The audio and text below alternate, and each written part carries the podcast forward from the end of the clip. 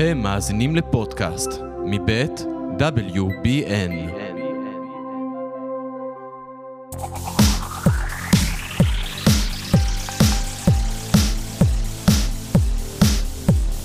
אה, טוב, יש לנו עוד פרק של ברייקינג, הפעם הוא נפתח בלי שאורי צועק.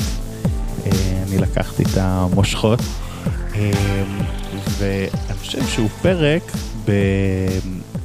בתזמון מדהים, כי קודם כל, אם אתם במקרה מאזינים לנו כעת ולא האזנתם לפרק הקודם, אז אני ממש מציע לחזור אליו, מכיוון שהוא כולו נשאר עדיין אקטואלי, כלומר עברנו שבוע בסייקל התקשורתי שלנו, אה, די הכל נשאר אותו דבר, אה, בן גביר מאיים על הקואליציה, אה, המבצע, כל מה שדיברנו עליו, אפשר תכף לדבר על מה שאנחנו צופים שיהיה בסקרים, קרה בסקרים, ולכן אפשר לשמוע שם את כל ההסבר על הסקרים, אבל אם כבר שמעתם והאזנתם, או שסתם אין לכם כוח, אז אנחנו בשבוע חדש ונדבר על הכל מחדש.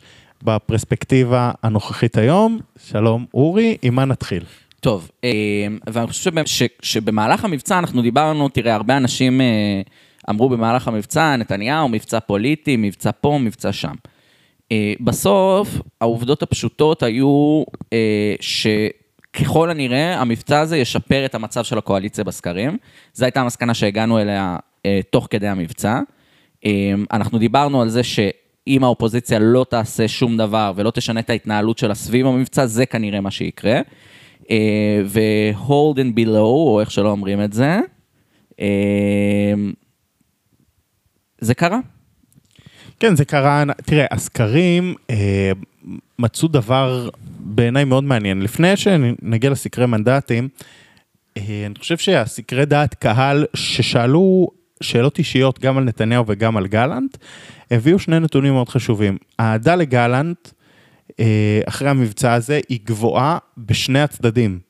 כי גלנט בעצם נתן, נאמר, חודש מאוד מוצלח, אה, שבו גם הוא הצליח לנהל מבצע התקפי, אמ, ולאסוף את הקרדיט בימין על מה שנאבד לו, וגם בזמנו בלם את הרפורמה והוציא את כל הרלביסטים לרחובות להגנתו, ואיכשהו הפך להיות הגיבור שלהם, שזה באמת אה, דבר נפלא, של מחנה שככה מוצא ענפים להתעלות בהם, ו, ובאמת גלנט עכשיו נהיה איזשהו קדוש, ואחד המסרים ששמענו הרבה בזמן המבצע זה שצריך להודות למפגיני קפלן שבזכותם אה, גלנט נשאר שר הביטחון וניהל את המבצע, ולכן אני חושב שבתוספות האלה זה מה שהוביל את גלנט להיות באמת כרגע בעמדה אה, מדהימה בסקרי דעת הקהל, אה, כי הוא בעצם אוסף משני הצדדים. וגם נתניהו, נתניהו חזר לאלמנט שלו, כי נתניהו הלך, חזר לאיפה שהוא מרגיש בנוח, איפה שהוא מרגיש טוב. ניכר עליו מאוד שברפורמה המשפטית הוא לא בנוח, ניכר עליו מאוד ש... אה, הקואליציה הזו, שהיא מאוד קיצונית, אה, מלא מלא ואין גורם ממתן וכל הדבר הזה שאנחנו מכירים כבר כמה חודשים, לא פשוט לו. ופתאום במבצע צבאי שכולם מתיישרים לנתניהו פשוט, וזה גם מתבטא בסקרים, וגם זה מתבטא מאוד בסקרי המנדטים. שמיד נדבר תנודה, עליהם. תנודה, בוא נדבר עליהם עכשיו. כן. תנודה חזקה מאוד תוך שבוע פנימה אה, לתוך הקואליציה, התכנסות אה, בסקר אה, התאגיד לדעתי, גנץ מאבד ארבעה מנדטים. שחו...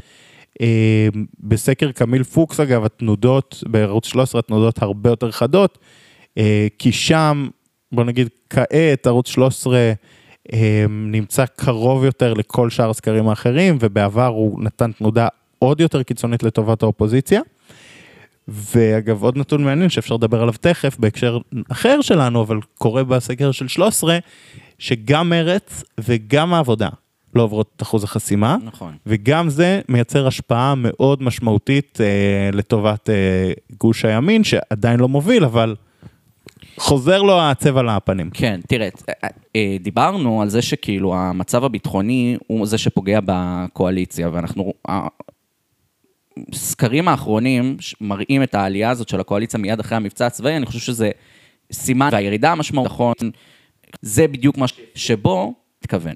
אני מתכוון שהקואליציה מצאה איזושהי נקודה שבה היא יכולה לצבור את הצמיחה הציבורית מחדש, שבו היא יכולה לצאת לדרך חדשה עם איזשהו מומנטום. האופוזיציה כרגע נמצאת במצב שבו אין להם את המבצע הצבאי הזה באופק. הם לא מוצאים את הנקודה, הם מחפשים אותה מאוד, ו... כן, אתה מרגיש שהם מחפשים? אני חושב, תשמע, כל מה שאנחנו רואים סביב החרדים, זה ניסיון למצוא איזושהי נקודה לתפוס בה. נכון, אבל, אבל מי לא... מוביל את זה? נכון, זה, זה ארגוני לא האופוזיציה. נכון, זה ארגוני המחאה האזרחית. את החרדים זה ארגוני המחאה האזרחית, את קרן הארנונה זה ראשי ערים. האופוזיציה בכנסת נסחפת אחרי הסדר יום שמכתיבים מבחוץ. נכון, וזה בדיוק המקום שבו הם, הם ימשיכו לאבד לדעתי את התמיכה, כי עוד פעם, המבצע הצבאי זה משהו מאוד נקודתי, שלמאה אתה מגיע למבצע צבאי, אתה פותר את המשבר מול בן גביר בנושא הזה, ועכשיו המשברים מול בן גביר שנדבר עליהם בהמשך, הם בנושאים שבהם, בוא נגיד, הציבור לא משתכנע, ויהיה קצת יותר קשה לבן גביר לקבע את הנרטיב שלו. אז האופוזיציה בעצם, אין לה שום נקודה שהיא מסתכלת עליה ואומרת, אוקיי, זה המבצע הצבאי שלי. זה הנקודה שבה אני צוברת את המומנטום שוב פעם. הם יכולים לקוות שהממשלה תעשה טעויות, שוב פעם, אבל זה לא מספיק, זה פשוט לא אה, מספיק. אבל פשוט יש המון נקודות כאלה. באופן אמיתי, אה, בואו נדבר על, סתם, אחת הנקודות הכי קלות, יוקר המחיה. כאילו, מה שקורה פה בזמן האחרון, והאופן שבו אנחנו ראינו בעצמנו סקרים לפני הבחירות, שהציבור נמצא שם, הציבור הצביע בבחירות האלה באחוזים גבוהים אה, על נושא יוקר המחיה ולא על נושא אגב המשפטי, אה, שקיבל שיפט בשלושה חודשים מאז שהוקמה הממשלה, וסתם זה נושא כללי שאפשר לשבת בו הרבה. אגב, גם נושא התקציבים ונושא החרדי ונושא הלהט"ב, בכל מיני נושאים כאלה שבאמת המחאה מצליחה להביא, או קרן הארנונה, זה נושאים שלא מגיעים מתוך הממשלה, הם לא מגיעים, אה, סליחה, מתוך האופוזיציה, הם לא מגיעים מתוך, אתה יודע מה, אפילו לא כל כך מתוך ארגוני החברה האזרחית הכלליים שמזוהים עם האופוזיציה. הם מגיעים עם ארגונים שהוקמו עכשיו במחאה, אה, או באמת סיפור, תשמע, נגיד סיפור הארנונה, צריך להגיד רגע, אה, לדבר עליו שנייה. זה סיפור שקצת יצא משליטה אה, לממשלה. והאופוזיציה רכבה עליו, אבל הוא, הוא, הוא לא... כאילו בוא נרכב על זה. אף אחד לא נערך לזה, כי, כי בסוף יש פה מאבק ארוך, אגב, מי שמכיר, של ראשי ערים חזקות, שלא רוצים לאבד את כספי הארנונה שלהם מקופת העיר החוצה, זה בסדר, זה זכותם לנהל על זה מאבק.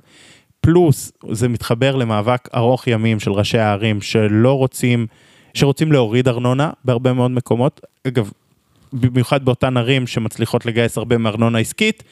לצורך העניין תל אביב, למרות שזאת עיר מאוד יקרה, הארנונה בה היא מאוד זולה, כיוון שהארנונה העסקית מגייסת, ו, ודוחות חנייה, מגייסים הרבה מאוד מהכסף לקופת העיר. ולכן זה מאבק מאוד מוניציפלי בהגדרה שלו, והאופוזיציה נכנסה אליו בטעות, אף אחד לא נערך לזה. יש פה ממש אה, איזושהי חוסר היערכות כללית כזאתי, ו... ממש לא מסמנים את המטרות, זה כאילו, זה כאילו נופל על האופוזיציה. אתה מבין למה אני מתכוון?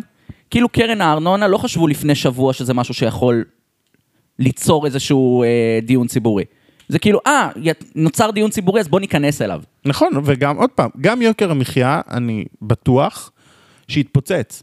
זה יתפוצץ, זה לא פה כדי, כדי, כדי להיעלם, כאילו בסופו של דבר מיליוני ישראלים מרגישים את זה בכיס שלהם כל יום, ו... וזה יתפוצץ מאיפשהו, ואם האופוזיציה לא תפוצץ את זה, אז היא לא תשלוט בזה.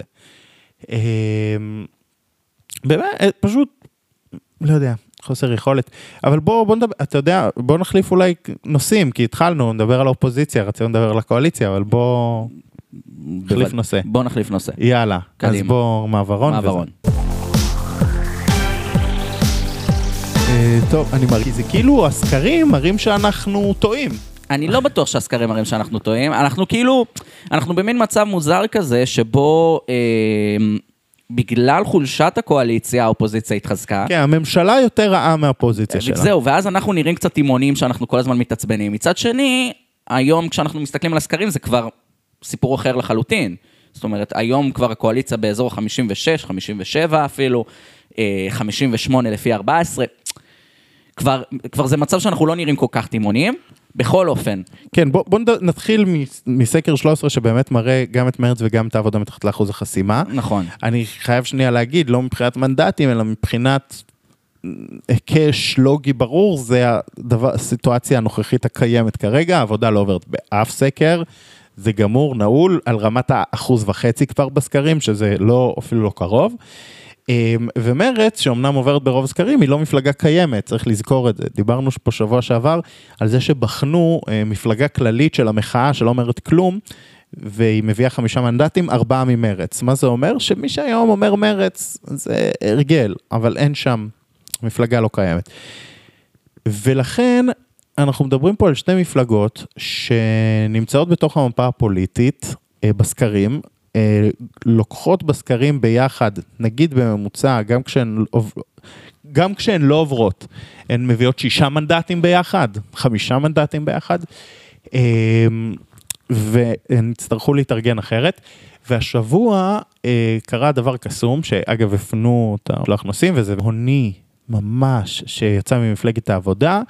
אה, למי שלא קיבל, לא קרא, מפלגת העבודה הוציאה סקר שנראה כמו אה, פישינג של אה, גבייה של, אה, של, אה, של מס. כזה, אתה, אתה מכיר את כזה שאתה מקבל מכזה משפחות פשע משוק אה, שוק שחור אה, כן. הלוואות? כן, כן, זה נראה מין כזה, איך הייתי מגדיר את זה? אמ, רשום אפשר- ככה. אפשר להקריא את הטקסט, כן. אה, אזרח יקר, חויבת בתשלום על סך 5,000 משהו שקל, הסכום יועבר אוטומטית מכספי המיסים שלך לפירוט השירותים, לינק. עכשיו, כל אחד בימינו שמקבל הודעה כזאת, היא פשוט לא פותח אותה. כן. זה הודעה מופרעת. בוא בוא אני אגיד לך רגע, יש פה שני... שני- הלינק, אגב, למי שלא מבין, מופנה מופנה לאתר לעבודה. של אה, מפלגת העבודה. תראה, יש פה שני דברים, אוקיי?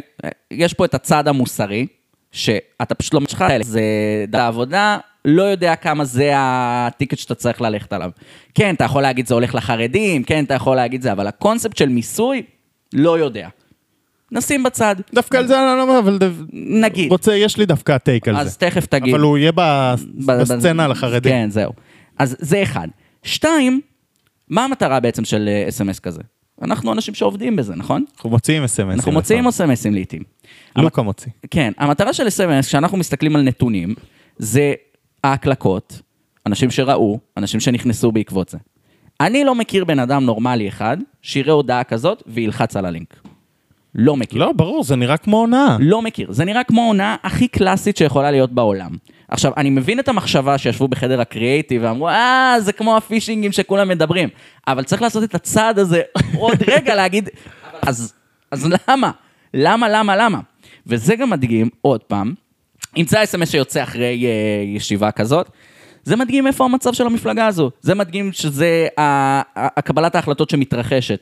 אם אס.אם.אס כזה יוצא, ואתה יודע, הוא גם התחיל סערת טוויטר מאוד גדולה על אה, נושאים מוסריים וכו' וכו', אתם מקפיצים את הלב לאנשים וכאלה ופה, נשים בצד, אבל זה פשוט way off, אסטרטגית ווייז. זה זה מדהים. לא תורם כלום. אתה יודע, זה מזכיר לי שלפני, נראה לי כשבועיים, התקבלה הודעה לעיתונות, אה, אוי, נכון, בזו הלשון, נכון, לעדכונכם, השרה לשעבר, אה, חברת הכנסת מרב מיכאלי, חזרה לארץ לאחר כשהות של, לא זוכר כמה זמן, בארצות הברית. זהו. עכשיו, מי זכר שהיא לא הייתה בארץ? המידע שאתם נותנים עכשיו, נותנים עכשיו זה חודש לא היא פה, כאילו, לא היית, הכל בסדר, לא, לא שמנו לב. הכל, זה, יש שם איזושהי התנהלות שאתה אומר לעצמך, כמו ב-SMS הזה, כמו בהודעה לעיתונות הזאת, אין איזה שומר סף שרוצה, שכאילו שיושב, איזה פתח אסטרטגי שאומר, לא רעיון טוב, שאומר, לא, לא, לא, לא, לא כל דבר צריך להוציא החוצה, כאילו, מה, לא, לא כל רעיון שיושב על הרצפה צריך להרים. את- אתה יודע כמו מה זה נראה קצת? זה נראה כמו איזה ישיבת קריאייטיב שלנו, שאתה נותן לי להוציא את כל הרעיונות מהמחברת. ככה זה נראה קצת. זה נראה כאילו הרעיון, הרעיון, ארבע, חמש רעיונות ראשונים שלי, שאתה אומר יאללה, בצע. ככה זה נראה. זה כן, זה לא... אני לא, באמת לא מבין מה, איך כאילו לבוא ולקחת קרדיט של uh, מפלג... מה לא עובד שם, אני לא יודע. Um, טוב, אבל בהקשר הזה, אנחנו כן רואים, ועל זה רצינו לדבר, קצת את הקרבות הפנימיים שמתחילים שם, זה מעניין. וזה כן, אה, כן מתחיל המלחמה על הירושה. קודם כל בוא נתחיל עם אה, גלעד קריב, נכון? כן, גלעד קריב אה, יורה ראשון, עושה מהלך שהוא כאילו מהלך ניטרלי למען הגוש, אבל מי שמכיר את הנפשות הפועלות, ברור שזה מהלך על הראש של מרב מיכאלי. הוא הולך בעצם, למי שלא שמע, לא ראה, הוא יוצא גם בפוסט נרגש בפייסבוק וגם אחרי זה במאמר ארוך בעיתון שישי של הארץ, שזה מהדורה מאוד נקראת, בבייס.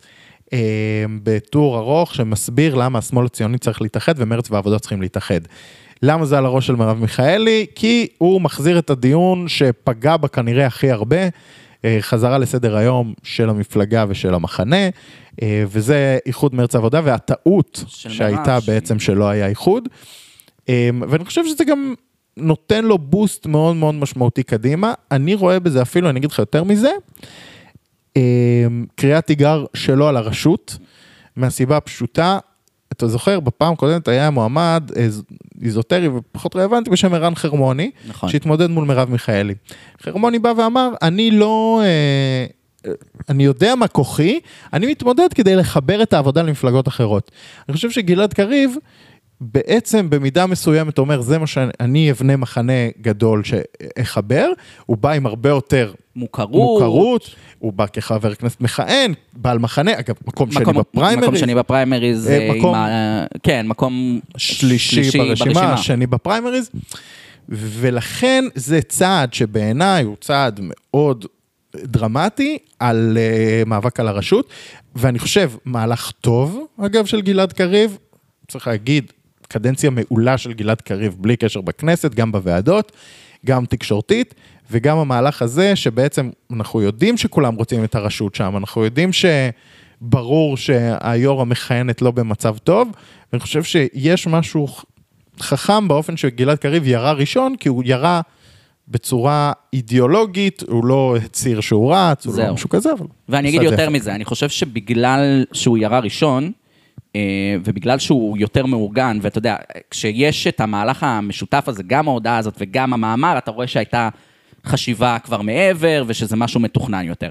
ובגלל זה אני רוצה להגיד, רגע, מה נעמה לזימי עשתה כמה, ממש לפני כמה ימים, שאני חושב איך עושים את זה פחות טוב. אז, אז אה, נעמה לזימי אמרה בריאיון, בציטוט, לציבור יש קושי גדול עם מרב מיכאלי. זה אה, משפט שיצא לה ככה בריאיון. עכשיו, אם משווים את שני המהלכים האלה, בשניהם יש בעצם קריאת תיגר על אה, מיכאלי, אה, אבל המהלך של קריב הוא הרבה יותר מתוכנן, הוא אה, מכוון תוך התייחסות לדבר אידיאולוגי. הוא לא נגד, הוא פוזיטיבי. נכון, הוא פוזיטיבי. אל מול דבר אידיאולוגי שהמחנה דיבר עליו הרבה, המחנה דיבר סביבו המון, ורגשות הציבור בנושא הזה ידועים. זאת אומרת, אה, זה קצת מזכיר את מה שהיה לפני 2015 ב- בציבור הערבי, שכל התנאים ככה בושלו למין איחוד גדול כזה, אז ככה נראה השמאל קצת היום. אה, כולם כזה ב vibe של אנחנו חייבים לרוץ ביחד, זה חייבים להציל את המחנה, זה, זה vibe כזה שלא היה לפני הבחירות הקודמות, שכן היו קולות, גם גלעד קריב עצמו, שאמר שצריך לרוץ בשני ראשים, וזה, היום אין את הדבר הזה, כאילו כולם מדברים על איחוד. אז גלעד קריב תוקף ככה לא, ב, לא במישרין, אלא בעקיפין, ואז נעמה לזימי באה ואומרת, היושב ראש שלנו חרא. עכשיו, היושב ראש שלנו חרא, שמענו עשרות פעמים. גם לא רחרה, בוא שנייה כן. ניתן לה את הזה. כן, כן, היא אה, עשתה את זה באופן מעודן יותר. פליטה, זה נראה כמו פליטה קצת. אני כאילו שומע שזה פליטה, אבל אני לא יכול לנתק את זה מהמהלך של קריב. לא, זה בוודאות לא פליטה טובה אם...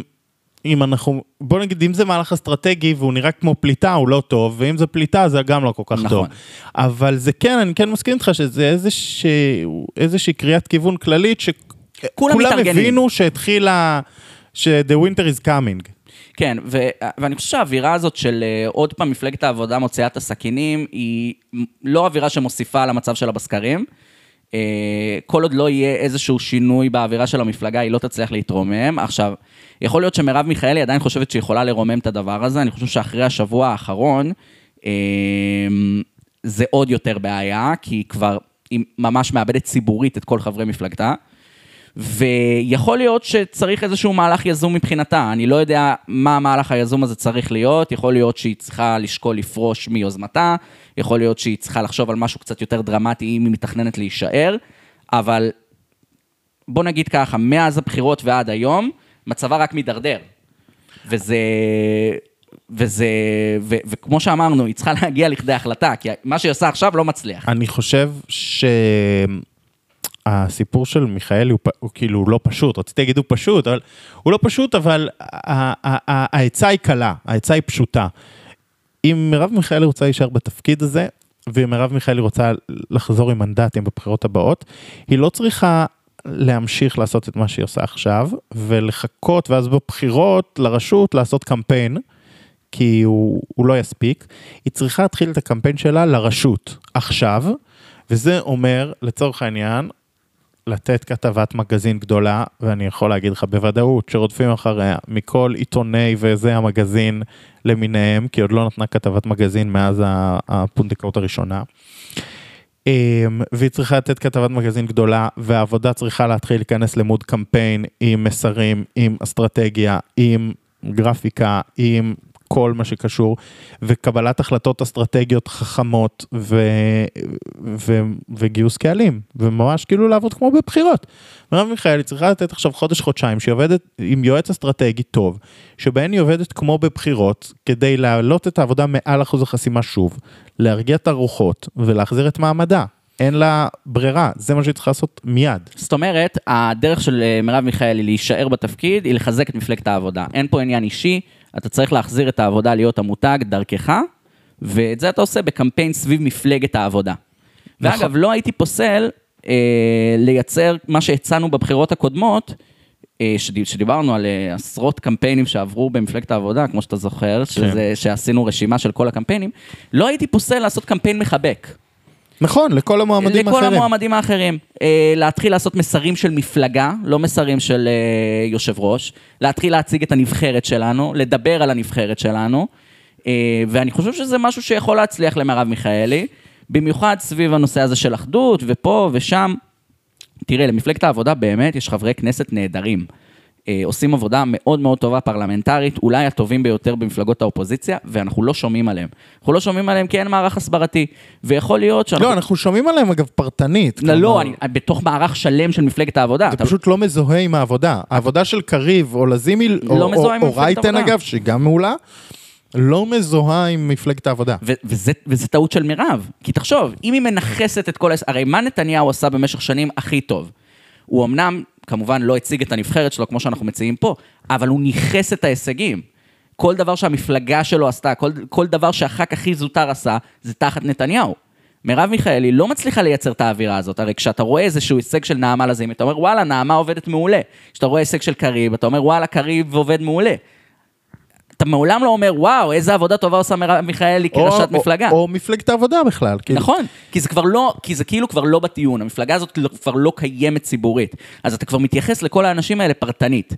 ובמקום להפוך את זה לכן, לאיזה אירוע מתואם, לאיזה אירוע שהוא מנוהל, היא בורחת כדי כאילו... אני אפילו לא יודע מה הרציונל מאחורי זה, כדי להעביר את הזמן עד אישה הבחירות. בורחת מבשורה. ממש. גם אני אגיד לך עוד משהו, ובזה נסיים ככה, הוא כן, קצת אנחנו, הגזמנו. אנחנו בנושא של איזה חצי שעה. אה, אבל אה, יהיו גם הרבה קולות מבחוץ שירצו לרוץ לרשות העבודה. סתם שם שאני שומע זה יאיר גולן, אה, אבל כמוהו בטוח שיש עוד שמות ואנשים מפעם שרוצים לחזור וכולי.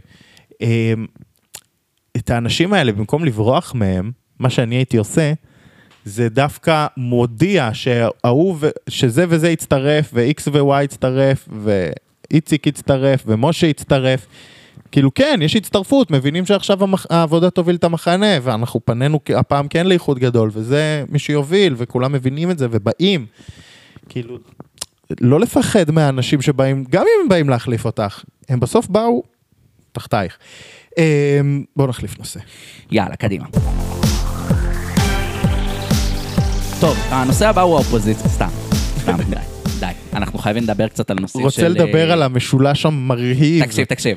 נתניהו, נתניהו. אלמוג כהן, איתמר בן גביר. תקשיב, אני רוצה להגיד לך משהו. אם יש משהו שאני נהנה בקואליציה הזאת, באמת ברמת ה... לא ברמת הפוליטיקה, אלא ברמת ה... לצפות בטלנובלה, טלנובלה. לצפות בכזה מין אה, סדרת נוער אפילו, כזה מין אה, החממה, פיג'מות כזה, זה מש- משולש היחסים הזה. כי מה קורה? נתניהו, בן גביר עושה לנתניהו בן גביר, ונתניהו סופר מתעצבן כי אין לו כוח לבן גביר, אבל אז בן גביר נמצא בעמדה הכי מצחיקה, כי גם- שלא עושים בן גביר. אלמוג כהן עושה את אלמוג הבן גביר כהן עושה לבן לב- גביר. לבן גביר את הבן גביר. עכשיו, נתניהו אתה מבין, כי נתניהו אומר, אוקיי, אני מבוגר אחרי ואני צריך להתייחס לבן גביר הזה, אבל מעניין אותי מה בן גביר חושב. כי בן גביר עושה את הבן גביר, ואז הוא גם מקבל את הבן גביר. אתה מבין? הוא נמצא משני צידי המתרס. לכל אחד פה יש איזה רציונל שהוא יכול לחשוב עליו, אלמוג כהן שהוא עושה את הבן גביר והוא הבן גביר החדש, שנתניהו שאין לו כוח לזה, אבל בן גביר נדפק משני הכיוונים. זה מדהים בעיניי, זה כיף ממש ממש ממש לראות. אבל אני חייב להגיד לך, אני, אני כאילו, זה מצחיק מה שאתה אומר, אבל אני חייב להגיד שיש עוד כשל בניתוח הזה, והוא אה, אלמוג כהן. כי אני באמת, זה נחמד, הוא מקבל מלא תקשורת. כולנו מבינים שמפלגה בראשות אלמוג כהן היא לא מפלגה שקיימת, או תהיה קיימת, או תעבור אחוז חסימה, או תקבל מנדט איפשהו. נכון לכרגע, אתה יודע, לא יודעים מה יוליד יום, יום אחד, אולי אלמוג כהן יפרוץ לחיינו כראש מפלגה גדולה.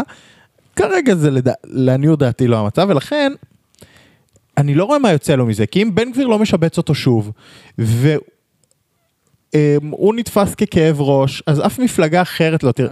זה קצת מזכיר לי, להבדיל, כן, אנשים מאוד אחרים, אבל אה, אה, יועז הנדל וצבי אה, מעניינות, חכמות, טובות, אלא כי הם נתפסו ככאבי ראש למפלגות שלהם.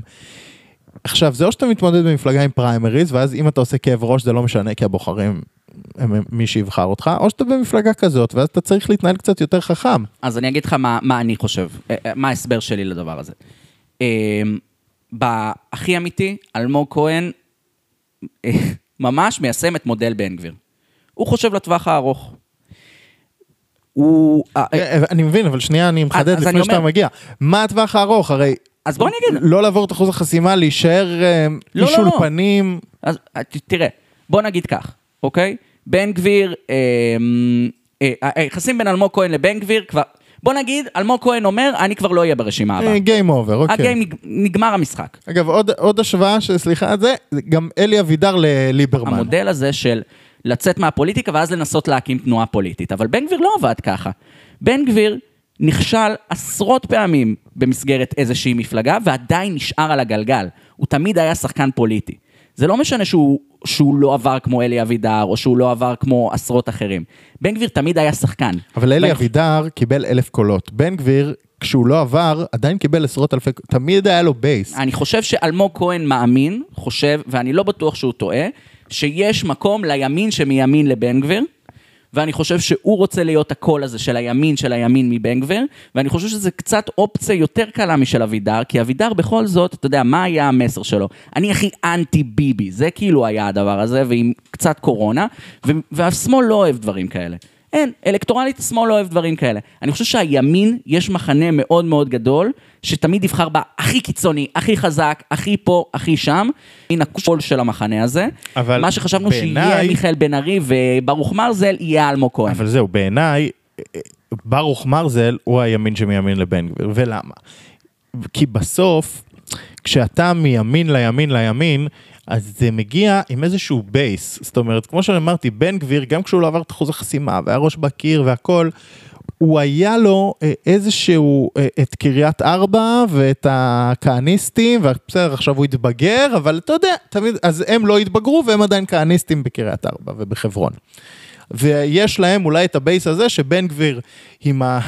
זה מצחיק להגיד עליו התמרכזות, אבל עם ההליכה שלו כאילו אל המיינסטרים, יכול לשאוב אותם. אלמוג כהן לא, זה לא שם. זאת אומרת, לאלמוג כהן אין את זה. אני לא, לא רואה, ואין לו שלושה חודשים בממשלה, כשברור לנו שהוא מוקצה. אבל- גם בתוך המפלגה שלו, בתוך הקואליציה שלו. ואגב, אבל, אבל אני לא בטוח גם ש... ש, ש עוד פעם, אני אומר, אם חושבים בטווח לא של השנתיים הקרובות, אלא של העשר שנים הקרובות, אני חושב שבבניית השם, אלמוג כהן, יש הצלחה גדולה. ואני חושב שבן גביר, זה, זה ממש מודל בן גביר, צריך להסתכל על זה כהילד הזה שמתפרע וש... ש...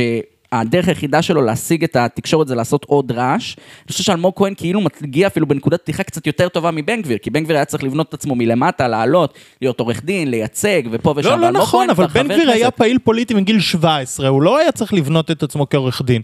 הוא היה בתוך תנועה פוליטית, תמיד, תנועת כך. אחרי זה הוא אה, המשיך הלאה למחוזות אחרים, אבל הוא תמיד היה מתוך תנועה פוליטית, והוא היה יועץ פרלמנטרי, אה, אה, ובן ארי היה בכנסת. זה סיטואציה אחרת, בן גביר הגיע לזה עם base. אל- אלמוג כהן זה לא כאילו, הוא לא אוסף פה כלום. אני לא... אני, אני רואה, אני חושב שזה פשוט, אה, אם אני צריך לנתח את זה, זה לא כל כך מתוחכם כמו שזה נשמע, אלא זה פשוט כאילו בן אדם שכזה קצת מקבל ביקורת מבית, מסתובב בנגב, לא יכול לחיות עם זה, אז הוא כאילו משתולל בלי לחשוב פוליטית על איפוק. אם אתה שואל אותי מה עובר במוחו של אלמוג כהן, ממש לא ההסבר שלי. ההסבר שלך הוא הנכון. אני רק מנסה לחשוב איך, איך אפשר להוציא מזה, מה שנקרא, מהלימונים, להוציא לימונדה. ואני חושב שכן יש פה, אני עדיין מאמין שיש פה איזה תווך שבו אלמוג כהן יכול להיכנס כאיזשהו קול. אני לא יודע אם הוא יצליח לעשות את זה, אני לא חושב שיש לו את היכולות לעשות את זה. הוא מוכיח בדרך שבה הוא מתנהל, גם תקשורתית, גם... אה, הוא גם כאב ראש, מי ירצה. לקחת אותו? נכון, נכון, נכון, נכון. מצד שני, גם בן גביר כאב ראש, והוא הצליח להגיע להיות uh, שר לביטחון לאומי. כי הוא הוביל מפלגה. נכון, נכון. אמ, אלמוג כהן יצטרך להיות כביכול משוריין איפשהו, ואין לאף אחד אינטרס לשרן בן אדם שנתפס לא נאמן, שיכול לשבור לך את השורות אחרי חודש. נכון, או לצאת מהחיים הפוליטיים ולבנות את עצמך משם, כשיש לך את השם של אלמוג כהן, שזה שהיה ימין מימין של הכי ימין. אבל כן, אני יודע, זה סטרץ'. אני רק מנסה להעלות את ההשערה הנגדית של איך אפשר להוציא מזה את הטוב. אבל אם, אם כבר דיברנו על בן גביר, אז כאילו בוא שנייה נלך לחלק הזה במשולש, אתה אומר שהוא באמת מוחזק משני הצדדים, ועם זה אני מאוד מסכים, כי בן גביר יש לו אה, שני צדדים שאיתם הוא, הוא, הוא רץ בבחירות האלה, ותמיד הייתה ביניהם איזושהי סתירה, אבל עכשיו היא מגיעה לכדי חיים. כי הצד הראשון של זה היה הוא משוגע, הוא, הוא, הוא ילך בכל הכוח וצריך מישהו כזה. המדינה הזה חייבים מישהו שילך בכל הכוח בלי לתת חשבון, בלי לדפוק אה, חשבון לאף אחד. וככל שהוא כביכול דופק חשבון ומחויב לקואליציה ונמצא בחיים פוליטיים שכולנו מכירים, אז הבלון הזה מתפוצץ. וזה בעייתי לו, ולכן הוא צריך לאיים ולכן הוא צריך לעשות כל המהלך הפוליטי. אבל החלק השני של בן גביר היה שגם בתוך הבייס שלו הוא היה צריך למכור שהוא לא מה שהוא היה פעם. שאומרים את זה בכל מקום, הוא התבגר, הוא כבר לא כזה, הוא כבר אחראי. זאת אומרת, בן גביר, אה, בשביל לגדול ממפלגה שלא עוברת את אחוז החסימה, אבל מביאה עשרות אלפי אנשים שרוצים את המשוגע בכל הכוח, למפלגה שעוברת את אחוז החסימה, היה צריך את הפער הזה של התבגרתי, אני יותר רגוע. מי שמאיים כבר בפעם השלישית או הרביעית לדעתי על פירוק הממשלה, בתוך זמן כל כך קצר, נתפס כלא אחראי וכלא בוגר. כמישהו שלא, שדווקא הוא לא מסוגל, שהוא מסוגל רק לצעוק, אבל הוא לא מסוגל אה, אה, להתנהל פוליטית. ולכן בן גביר נמצא בין שני אה, משתנים שסותרים אחד את השני, והוא לא יכול להפסיד באף אחד מהם. תראה, אנחנו דיברנו הרי... ב- ואלמוג כהן, בתוך המשולש הזה, מאוד לא עושה לו טוב ממש. בצד שבו הוא צריך להראות בגרות, אה, ונתניהו לא ממש עושה לו טוב בצד שהוא צריך להראות אה, אחריות. דיברנו על זה לפני שבועיים ואמרנו שכשהמשבר הזה על רקע אה, מצב ביטחוני הוא לא בדיוק רע לבן גביר. וכשזה שהוא יושב וכאילו תוקף מימין ונמצא במצב שהוא לא חייב להצביע עם הקואליציה, הוא כאילו לא שובר. אז אמרנו שמבצע צבאי או שינוי במצב הביטחוני או משהו כזה יטרוף את הקלפים מחדש ואז בן גביר יצטרך לעשות חשיבה מחדש. עכשיו, החשיבה המחדש שלו היא בוא נעשה עוד משברים, בוא עוד פעם נתנהל ככה, אבל הפעם ההבדל הוא שאין לו את הכוח הציבורי שאיתו. כי בנושא הביטחוני, אתה יודע, בסוף ראינו את הסקרים, דיברנו על זה, היה חוסר שביעות רצון בקרב מצביעי הימין סביב הנושא הזה של המצב הביטחוני. היום, על המשבר הקואליציוני, אני אתמול ישבתי מול הפוש, ואני כאילו אמרתי לעצמי, רגע, לפני שאני קורא ואני מנסה אה, להבין על מה הוא מייצר את המשבר הקואליציוני, בוא אני אנסה לנחש על מה הוא עושה את זה.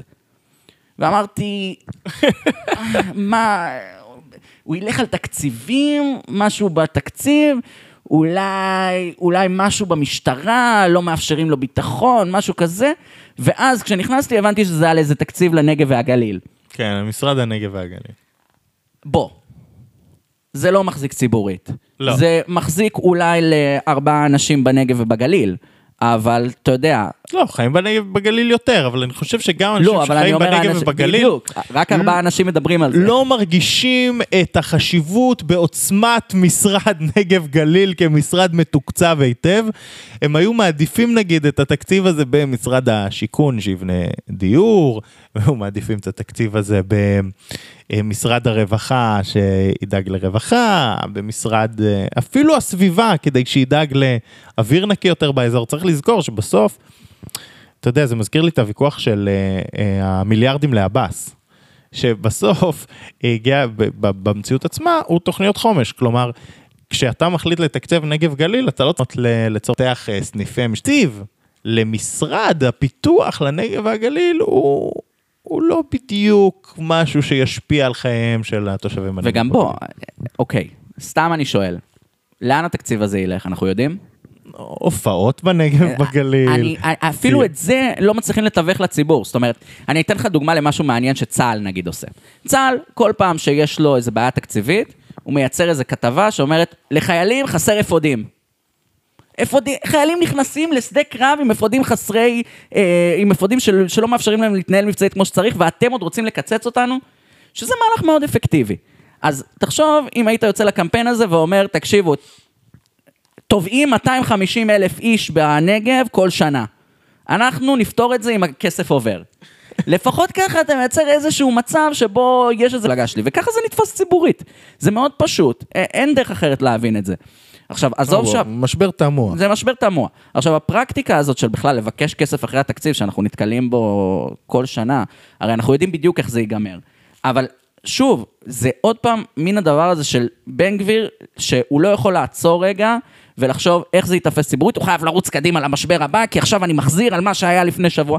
שוב פעם, נתנהל באופן תמוה פוליטית. לא, והוא גם שוב מגדיל את התפיסה שלו כחסר, כ- כ- כמי שעוד לא התבגר, שהוא לא בוגר עדיין כדי לעשות את, ה, את התפקיד, וזה לא כל כך טוב לו. בסדר, דיברנו, מה עוד? היה נחמד. יש לך מה להוסיף? זה היה נושא שמאוד אז נהניתי בוא נדבר. על החרדים. יאללה, קדימה.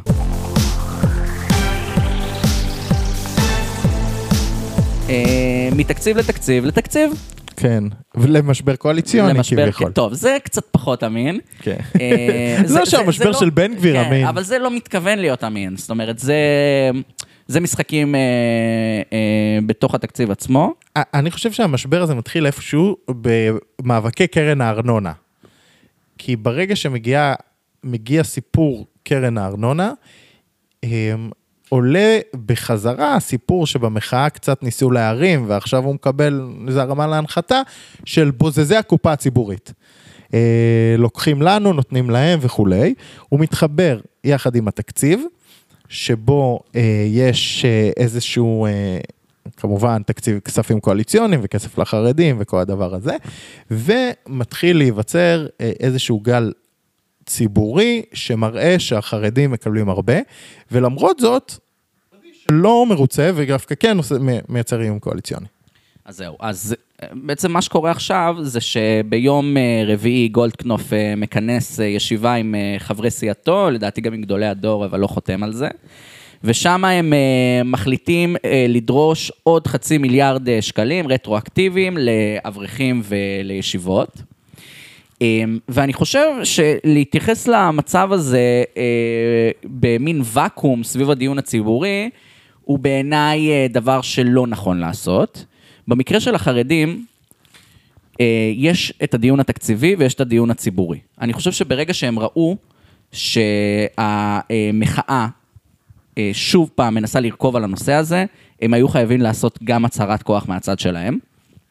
אני חושב שקואליציית הימין, ובמידה מסוימת התחושה הזאת לא מספקת מספיק לחרדים. אני חושב שמאז שהקואליציה הזאת התחילה, החרדים רק מפסידים. זה התחיל מהנושא של, אה, אה, של הרפורמה המשפטית, שהוא נושא שהוא מאוד מאוד מאוד חשוב לחרדים. זה המשיך בנושא של חוק הגיוס, שזה הנושא של החרדים. זה נושא שמלווה אותם במשך עשור ויותר, ומצביעים רבים מצביעים רק על הנושא הזה כמעט. וזה ממשיך עם יוקר המחיה, ש... אין זהו, פה טיפול זהו, משמעותי. אני רוצה להגיד לך משהו, יש את מה שחשוב לח"כים החרדים, שזה באמת חוק הגיוס וכל הדברים האלה, שזה בנפשם ובדמם. אני חושב שבציבור החרדי, וראינו סקר של כיכר השבת בנושא הזה, הציבור החרדי רוצה התעסקות ביוקר המחיה, והציבור החרדי הצביע במספרים גבוהים ש"ס, ונכנס גם, הגיע במספרים גבוהים באופן כללי, מתוך התחייבות של הממשלה הזאת לפתור את נושא יוקר המחיה. ואני חושב אבל שכן היה ניסיון התמקדות לזה, זאת אומרת, אריה דרעי, שניסה, זה קצת נעלם ככה בדיונים של, ה, אה, בדיונים של המבצע הצבאי, הוא ניסה להעביר את חוק הקופונים שלו. שזה, אפשר, יש לך דעה פה, דעה שם, זה לא משנה, בסוף זה איזשהו אקט ש, שמסמל שכן, המפלגות החרדיות שם... התלושים, תלושי המזון. תלושי המוזיאון, כן. אמ, ו- ו- ושוב פעם, גם שם הוא קיבל איזה ברקס. גם שם הממשלה לא הייתה איתו עד הסוף. גם שם הוא היה צריך להילחם, גם שם הוא היה צריך לאיים באיזה משבר. עכשיו, החרדים, המפלגות החרדיות פשוט מרגישות שלוקחים אותם כמובן מאליו בתוך הקואליציה הזאת, ואני לא בטוח שהן טועות. אני חושב שנתניהו השקיע המון המון המון זמן במשברים שלו מול אה, בן גביר ומול הצד הימני-משיחי של הקואליציה, ופחות התייחס לחרדים שעמדו לצידו. ואני חושב שעכשיו הוא מקבל חשבון ראשון לדבר הזה. מה יקרה סביב זה, איך זה ייפתר, אני לא יודע, אבל כן יש פה איזו הצהרת כוונות של, של המפלגות החרדיות, שוואלה, אבל יש, תראה- פה, יש, פה, יש פה עוד משהו. תראה, יש פה גם בעיה לנתניהו, כי ברגע שהמחאה הציבורית מזהה איזה עקב אכילס של תקציבים שעוברים לחרדים וכל הדבר הזה, ונתניהו צריך להיות יחסית זהיר שם, ויש הפגנות גדולות בבני ברק. ואז פתאום גולדקנופ מבקש לנהל משבר קואליציוני על זה שלא עומדים בהסכמים התקציביים, זה ממש עלול להיתפס כלתת עוד כחזירות. עכשיו, גולדקנופ מבחינתו המחאה יכולה להמשיך להפגין, זאת אומרת, יש הסכמים ויש את המציאות ויש את מה שחויב, זאת אומרת, אני גם מבין את הדרישה שלו. אבל נתניהו נמצא פה בבעיה שאם הוא כביכול נכנע לזה, זה באמת פותח פתח אה, לתת הצדקה, אין מצא איזה יצר עניין. אה, גם המפלגות החרדיות ובאופן כללי הממשלה לא מצליחים לייצר פתרון. אה, אני חושב שיש פה פספוס אגב, דיברנו על זה בהתחלה, אבל פספוס אופוזיציוני מפואר של כל נושא יוקר המחיה והתקציבים, כי אפשר לקשר את נושא התקציבים לנושא יוקר המחיה, וזה לא קורה, רק מדברים על חרדים, גנבים, בוזזים, בסדר גמור, אבל מה... מה בפועל עם מה שאנחנו משלמים בסופר ואיך הדברים האלה משפיעים. סתם, כמו שאמרת, התקציבים לנגב גליל, כאילו תראו לנו איך זה משפיע. וזה אגב למה הקופונים של דרעי זה דווקא רעיון טוב מבחינה ציבורית בדבר הזה, התלושים. אה, כן, וגם קורה פה, אנחנו רואים גם עכשיו גם את גפני, פתאום אה, מתעסק ב- בעלייה להר הבית, זאת אומרת, מנהל משברון על חברי כנסת מהליכוד שעולים לאדוקים, אה, דבר שהוא אסור בחברה החרדית. אה, בקיצור, תשמע, יש שם, יש שם איזה תוהו ובוהו אה, אה, בלתי, לא בלתי מעניין. לא בלתי מעניין בכלל, והייתי אה, ממקד שוב פעם, פעם נוספת, את, ה, את הזרקורים סביב חוק הגיוס. כן, אה, הייתה הסכמה על דחייה, כן, הייתה הסכמה על אה, אי כריכת התקציב בו, אה, אבל אני חושב שלקואליציה יש עוד המון המון מוקשים שתצטרך לנווט את דרכם, אה, את דרכה, דר, דרכם, דרך המוקשים, ואני לא בטוח שהיא תצליח לעשות את זה בצורה טובה. גם, הכל מתכנס אגב ל, ל, לסביב כנס הקיץ הזה, זאת אומרת, אה, לא הכנסנו את זה לרשימת הנושאים, אבל יריב לוין עם אולטימטום אה, הרפורמה המשפטית שלו, שהיה השבוע הנוכחי, ורוטמן שמיישר איתו קו. גם הנושאים של חוק הגיוס שכן ירצו לקדם אותם כבר בכנס הנוכחי. זאת אומרת, יש פה שורה של נושאים שהקואליציה אה, תצטרך להתמודד איתם במוקדם ובמאוחר, וכנראה במוקדם. אה, לא פשוט, לא פשוט. אה, לסיום אני רוצה, אה, הזכרתי את הסקר של כיכר השבת, אבל למאזיננו שבמקרה אינם נמנים על קוראי כיכר השבת, אז אני אקריא אה, כמה נתונים שהם בעיניי מאוד מאוד מעניינים וכדאי להתייחס אליהם. 56% מהחרדים סבורים שהממשלה אשמה ביוקר המחיה, כלומר רוב הציבור החרדי ממש מאשים את הממשלה בעליות המחירים. 66% מהחרדים סבורים שיוקר המחיה צריך להיות בראש סדר העדיפויות, לעומת 16% שחושבים שהרפורמה המשפטית. אז, כי, זאת אומרת, יש פה פוטנציאל, דווקא במקום לעורר את עצמו ולא רפי קמפיין שצריך לקרות כרצים, יוקר מחיה בראש סדר העדיפויות ו-16% רפורמה משפטית. ו-72% מהחרדים סבורים שראשי הסיעות שלהם הזניחו את המאבק ביוקר המחיה. אני חושב שיש פה, אנחנו מתחילים ומסיימים קצת באותו נושא. יש פה נושא שקצת פוספס, ושמרתי את זה ממש לחלק הזה ולסוף, אבל אני גם חושב שגם ההפגנה מול בני ברק, וחוסר העיסוק בנושא אה, אה, יוקר המחיה. ואגב, גם מאבק קרן הארנונה, שהוא בסופו של דבר רשויות חזקות שמסרבות להתחלק בכסף שלהן מול רשויות חלשות יותר, כי הן לא סומכות על איך הממשלה תחלק את הכספים, שזה אגב הטיעון הבסיסי ללמה לא אה, להעלות מיסים. אה, כי אתה לא סומך שהממשלה תנהג במיסים כמו שצריך, ממש מתחיל שני גושים אחרים יחסית ממה שידענו, וזה מגיע אגב עם הצניחה של העבודה ומרץ שהן כבר לא קיימות, וזה ממש הופך להיות הגוש הליברלי אל מול הגוש השמרני נקרא לזה ככה. אמ, זה כבר לא שמאל ימין, זה הרבה שנים כבר לא, אבל אתה ממש פתאום רואה פה גוש שהוא ליברלי במהותו,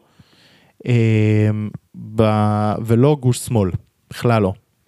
אה, גם לא באג'נדה הכלכלית וגם שהאג'נדה המובילה שלו היא, היא כבר אה, ליברלית והם לא מנסים אפילו לנסות לגייס מחדש את החרדים או לערער את התמיכה שלהם או לדבר על נושאים כמו יוקר מחיה שהם פחות עניינם של הליברלים ביום יום.